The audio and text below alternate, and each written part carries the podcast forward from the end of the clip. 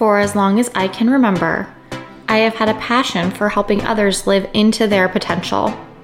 My goal is to share some practical knowledge from the world of performance psychology and wisdom from my own experiences to bring personal growth to you right where you are. Come on in. I'm Kayla, the coach next door.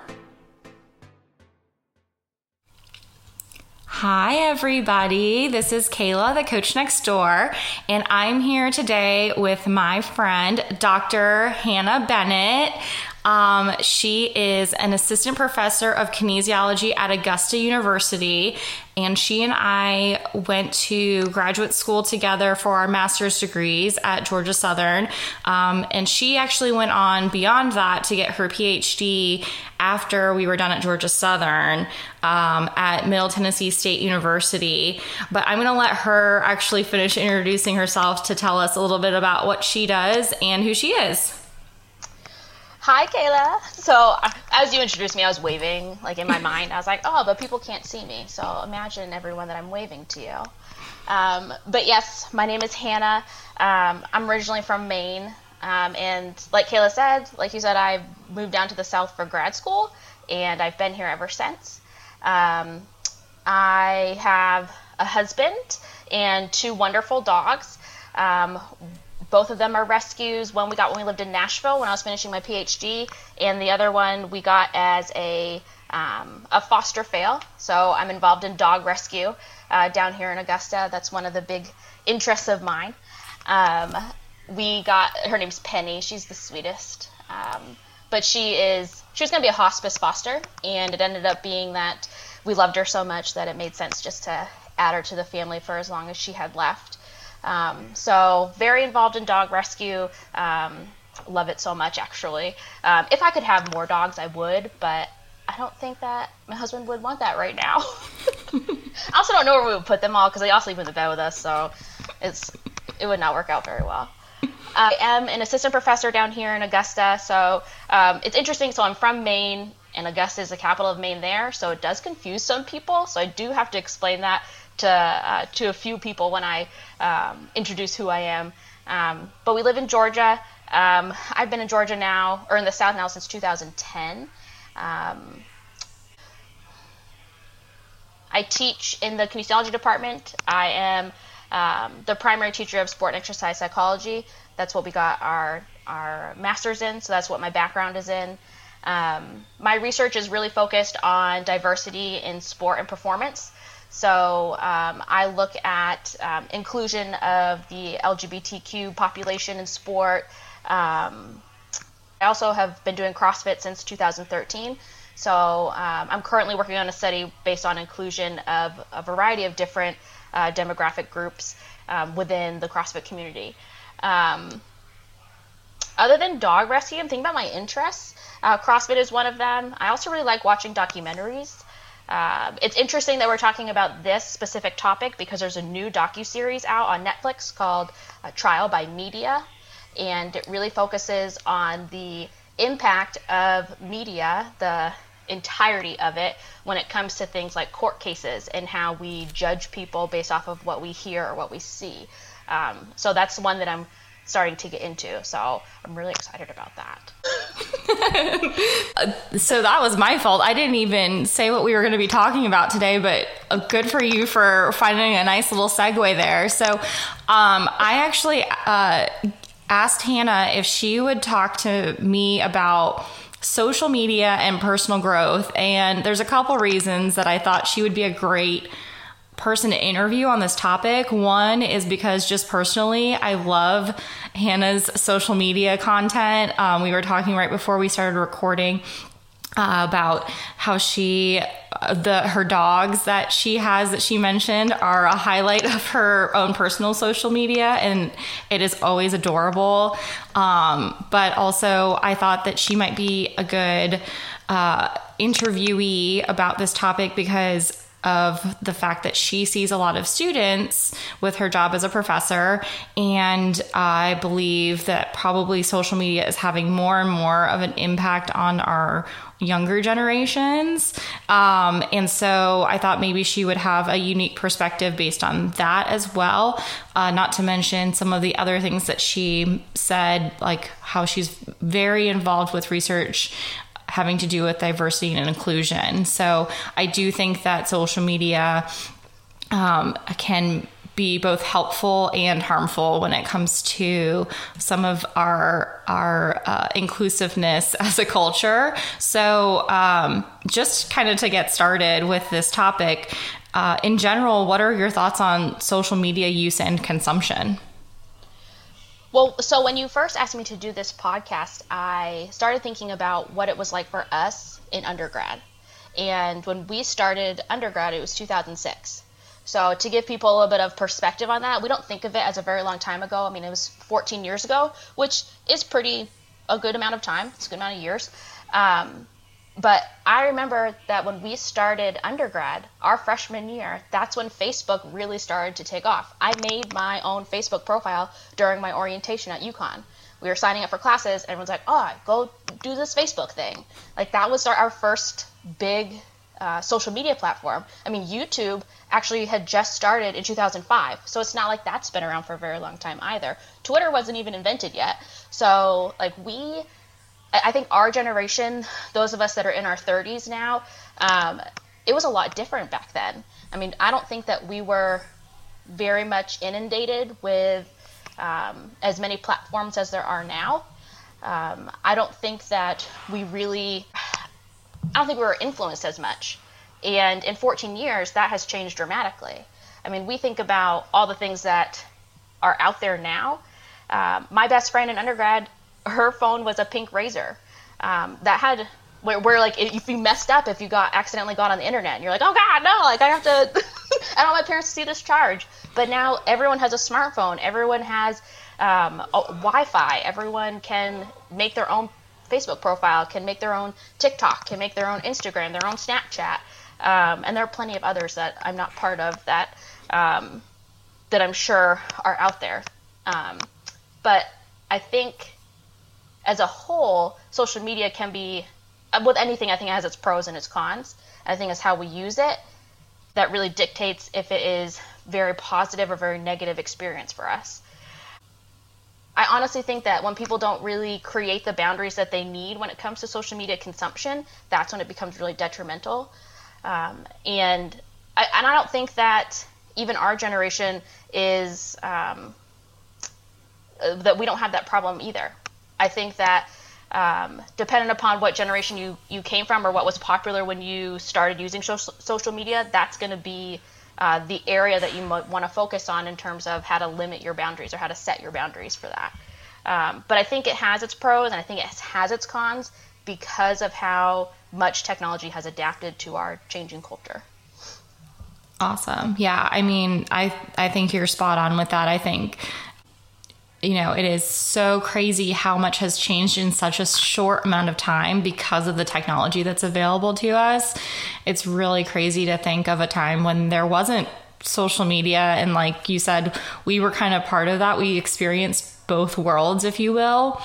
And so I can't even imagine um, the the people who are a little bit older than us who really saw, you know, like what being an adult even was like without social media, because that's not something that we've even been able to experience because it by the time we were in college, it was so much a part of our culture that, I mean, it's really hard to even think about life without it. Yeah, and I I just I think my dad is one of those people that has. he doesn't have any social sort of social media platform. He doesn't have a smartphone. He doesn't want to be involved in any of that stuff.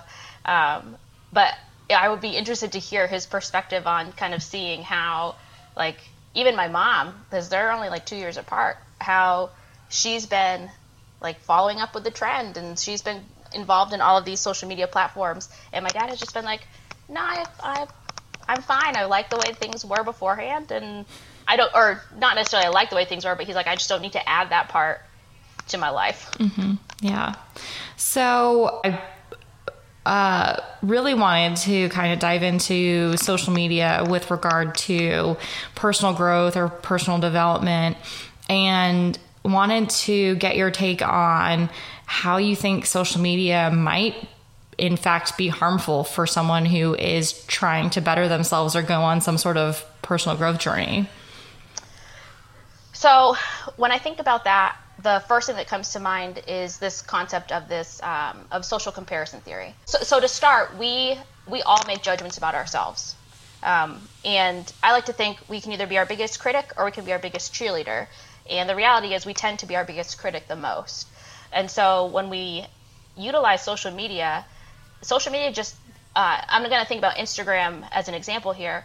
But if you think of all the public profiles that are on Instagram, you are no longer, say you're a high school athlete, you are no longer comparing yourself with just your um, your community athletes. You're comparing yourself to athletes who are playing the same sport in um, in another country.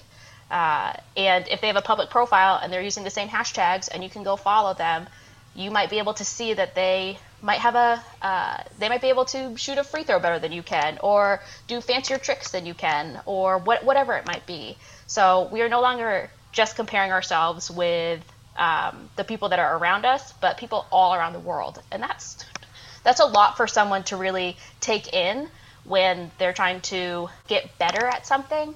Um, and I'm using this in a sport context because that's just kind of like where my mind heads in this area. Um, but with social comparison theory, I mean, we can either look at someone like LeBron James and say, oh, he's a great basketball player. I want to be like him. So I'm going to follow him so I can get better. It's going to kind of motivate them. And that could be really good. But on the other side of that, you could look at that and be like, oh, this is LeBron James. He's really great. I'm never going to be that good. And then at that point, you're already setting yourself up for failure. And when can you really grow when all you're thinking about is how less of an athlete you are or how much less of a person you are in whatever it is that you're comparing yourself to. So that can be really harmful when it comes to utilizing social media.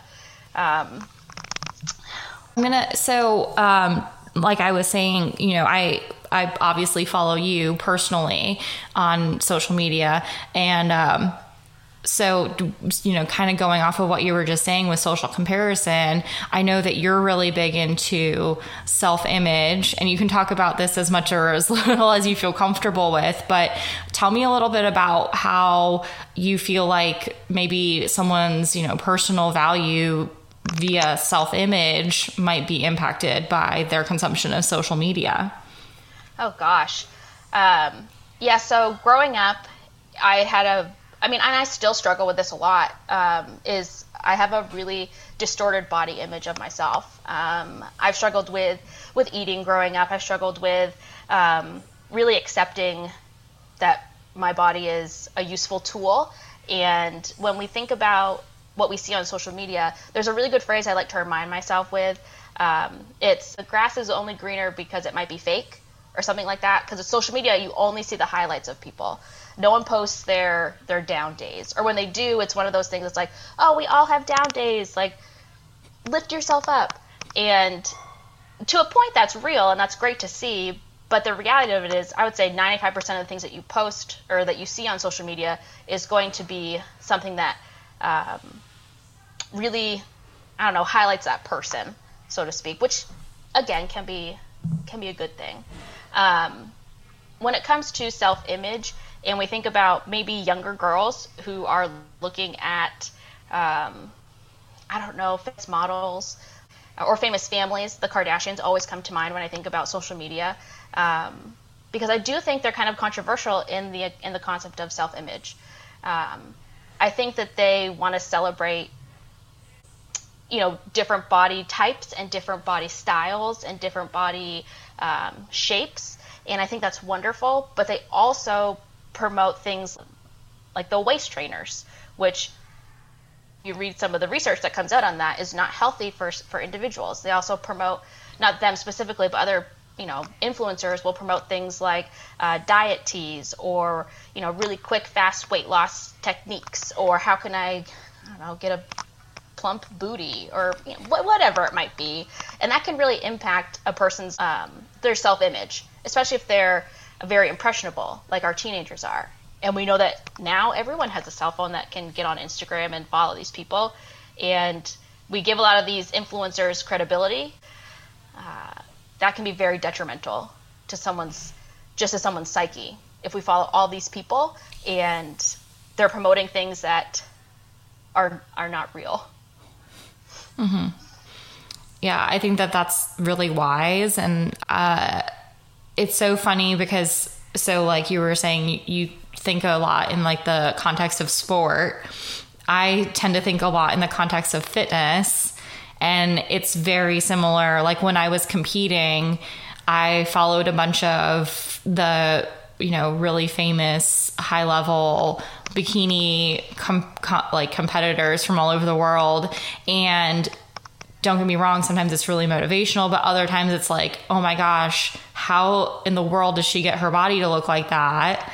And it's can be discouraging but then you know like you were saying like you kind of have to realize that you have to see it through the filter of okay they're also not posting like from an unflattering angle. They're probably photoshopping some stuff and um you know also like like you were saying like not posting about like the days when they're feeling bloated or mm-hmm. like the days that they like decide to just sit on the couch and eat because the reality is everyone has those days it's just not what people want to see yeah, and it's it's really interesting with the like the physique, like the, how you mentioned those the, the competing, because when you think about the the strict diets that they have to be on in order to get that way, in like coupled with the amount of exercise that they go through as well,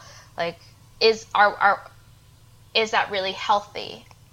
Um, and you know you could argue either way, I think, but I don't know. I, I don't, I'm not entirely sure what they, but I will say the research that I've read when it comes to like um, nutrition and body image that is related to physique competitors um, is not as positive in terms of self-image, mm-hmm. and that can. I think you're right when it says it can be really motivating, but then also demotivating because you're like, why can't I get to be like that? Why can't I? Am I not working hard enough? Am I not doing enough? Am I not good enough? And that's where it can be really um, really detrimental. Mm-hmm. Yeah, definitely. I mean, and even just in like real life examples of, um, I know like mom guilt for our friends who are moms is so real because, you know, people are posting about the perfect thing that they planned for their kids or, you know, they had like the best birthday party for their child and things like that. And then,